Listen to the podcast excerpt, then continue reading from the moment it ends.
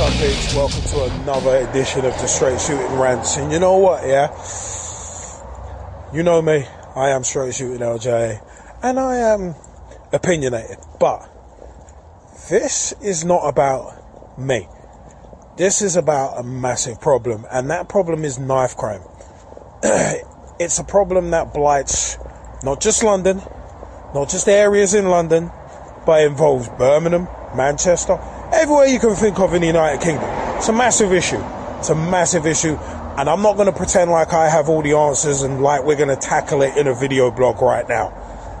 but one thing I will say is this knife crime, of course, is bad and seemingly is getting worse day by day. But the fact of the matter is, you got to look at certain things that contribute to it, not only directly but indirectly as well. Now, there were official figures recently saying that the richest fifth of households in the UK have gotten 4.7% are 4.7% better off, whilst the poorest are 1.6% worse off. Now, that they may sound like small numbers, but when you boil them down, they actually are quite significant. Maybe a, maybe a reason for knife crime? Maybe. Because if the poor are getting poorer and those who are impoverished feel feel like not only feel like but are basically being ostracized from society, then it's a case of you got to look at root causes. And with something like knife crime, these root causes have not just popped up out of the blue in the last five, ten years. They've been going for a lot longer than that. Now, I'm not going to go into a big diatribe going back 20, 30, 40 years looking at it because this is supposed to be a video blog. But fact of the matter is, my problem, my problem is when you got cats like Sajid Javid coming out and saying about, oh, we need a tsar. Person to sort out knife crime. We need a knife crime tsar. It's like, no, you moron. One person is not going to sort out the problem. The problem is systemic. Now, knife crime occurs for a number of reasons. Whether it's people not being raised right, whether it's people being fearful for whatever reason, and feeling the need to carry a knife, to feeling like you've got no other way to get what you need. So getting involved in stuff like armed robbery and that kind of thing. Now, one person as a tsar is not going to do, if you'll pardon my language, they're going to do fuck all. So it's a really stupid idea from Sajid Javid already. But when you've got the powers that be coming out and saying stuff like there is like like what Theresa May said, there is no direct correlation between the cut in police numbers and spending and all that and knife crime. When you've got the Prime Minister coming out with stupid shit like that, now you got to bear in mind Theresa May is one of these stupid morons who I swear that I don't know how much more of a shitty clusterfuck of a prime ministerial reign that she wants to leave on this society. I don't know. I don't know. But she is, yeah, she is just, I, I, I don't know what the fuck to say about her. When she's talking about burning injustices, she might want to choose her words a bit more carefully, considering how her government and under her watch, how her government has handled the Grenfell Tower tragedy. So the words burning injustice do stick in the craw just a little bit.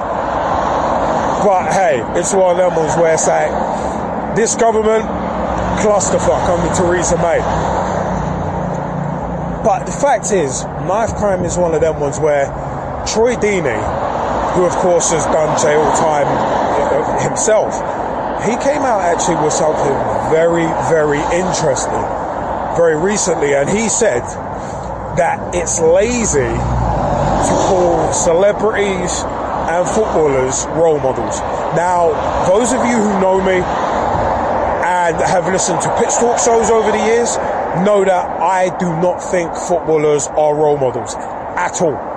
At all. And I've always been staunch in my in my viewpoint in that way. And yeah, it's a case of if celebrities come out and say, oh, knife crime's bad, knife crime's bad, that's not going to sort out the problem. If anything, that might exacerbate things. Because you look at the way these poli- you look at the way politicians, for instance, tried to tried to get the youth vote during the last general elections and during the Brexit elections. You just see these politicians glad-handed a bunch of grime artists, and they say, "Yeah, we're down with the kids," when you're not actually. You're actually taking the piss, and you're basically taking their futures away from them. But you're trying to masquerade like you're trying to help them when you're not. So there's already that. But for me, it's one of them ones where knife crime, I said, it's very much systemic and there are so many issues to do with it. You could do all the hour dispatches, specials, documentaries, whatever you want on it.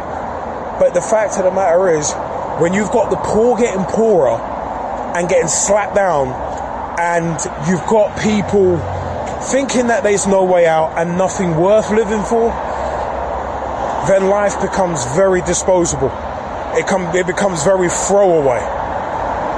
And that for me is one of the problems. But the fact is, with youngsters, and being a father myself, it's one of them ones with youngsters, if you don't teach them right, then how are they ever going to know? You have to teach people. Don't just tell people and slap them down and be like, oh, you're bad, you're bad, you're bad. You got to tell them why. You have to explain. Because it's not just the what, it's not the what, it's not the when, it's not even the how, but the why that is important in every single situation. And yes, that quote is from James Bond, Tomorrow Never Dies. It's one of them ones where the why is always the most important. And what a lot of these politicians don't get with their stupid, quick, short term fixes is that this is only going to exacerbate issues.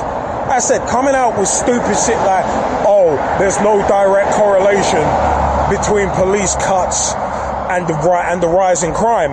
That's just fucking stupid. Well done, Theresa May. You're an idiot, but we already knew that. Sajid Javid, same thing. We need one person. We need a tsar to sort out knife crime. No, no. Stop.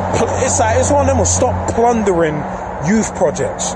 We need more for youngsters to do to take them off the streets. I was lucky in that I found out that I wanted to be a video editor through a youth project in 2003. So it's one of them where I was very, very lucky in that regard, where a youth project basically saved me from potentially going down the wrong track. And I was lucky that my mother was a great role model. She paid her dues. She worked hard all the time and instilled that mentality in me. But some people aren't that lucky. There's a lot of people who are from broken homes and basically get swallowed up by being from a broken home. Some people haven't got an outlet. Some people need an outlet and are screaming for an outlet, but haven't got one. They might not have a family unit. They might not have a supportive family if they do have a family unit around. That's always got to be thought of. That's always got to be thought of. So it's not short term fixes. Short term fixes don't do anything but exacerbate an issue.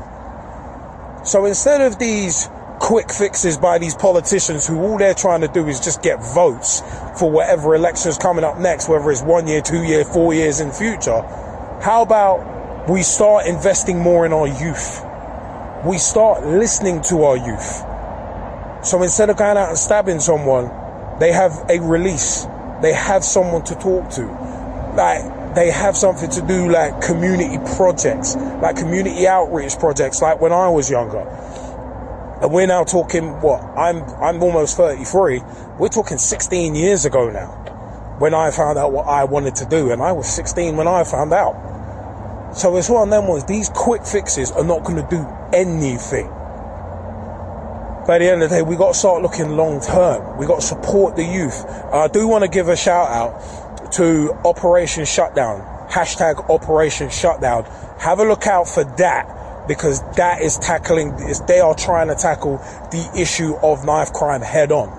That is a very, very worthwhile project to actually look into. Hash Operation Shutdown.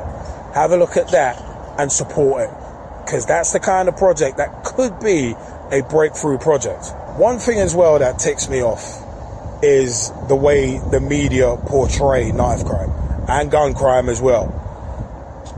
And you would think that it's all just black people or people of ethnic minorities doing this stuff.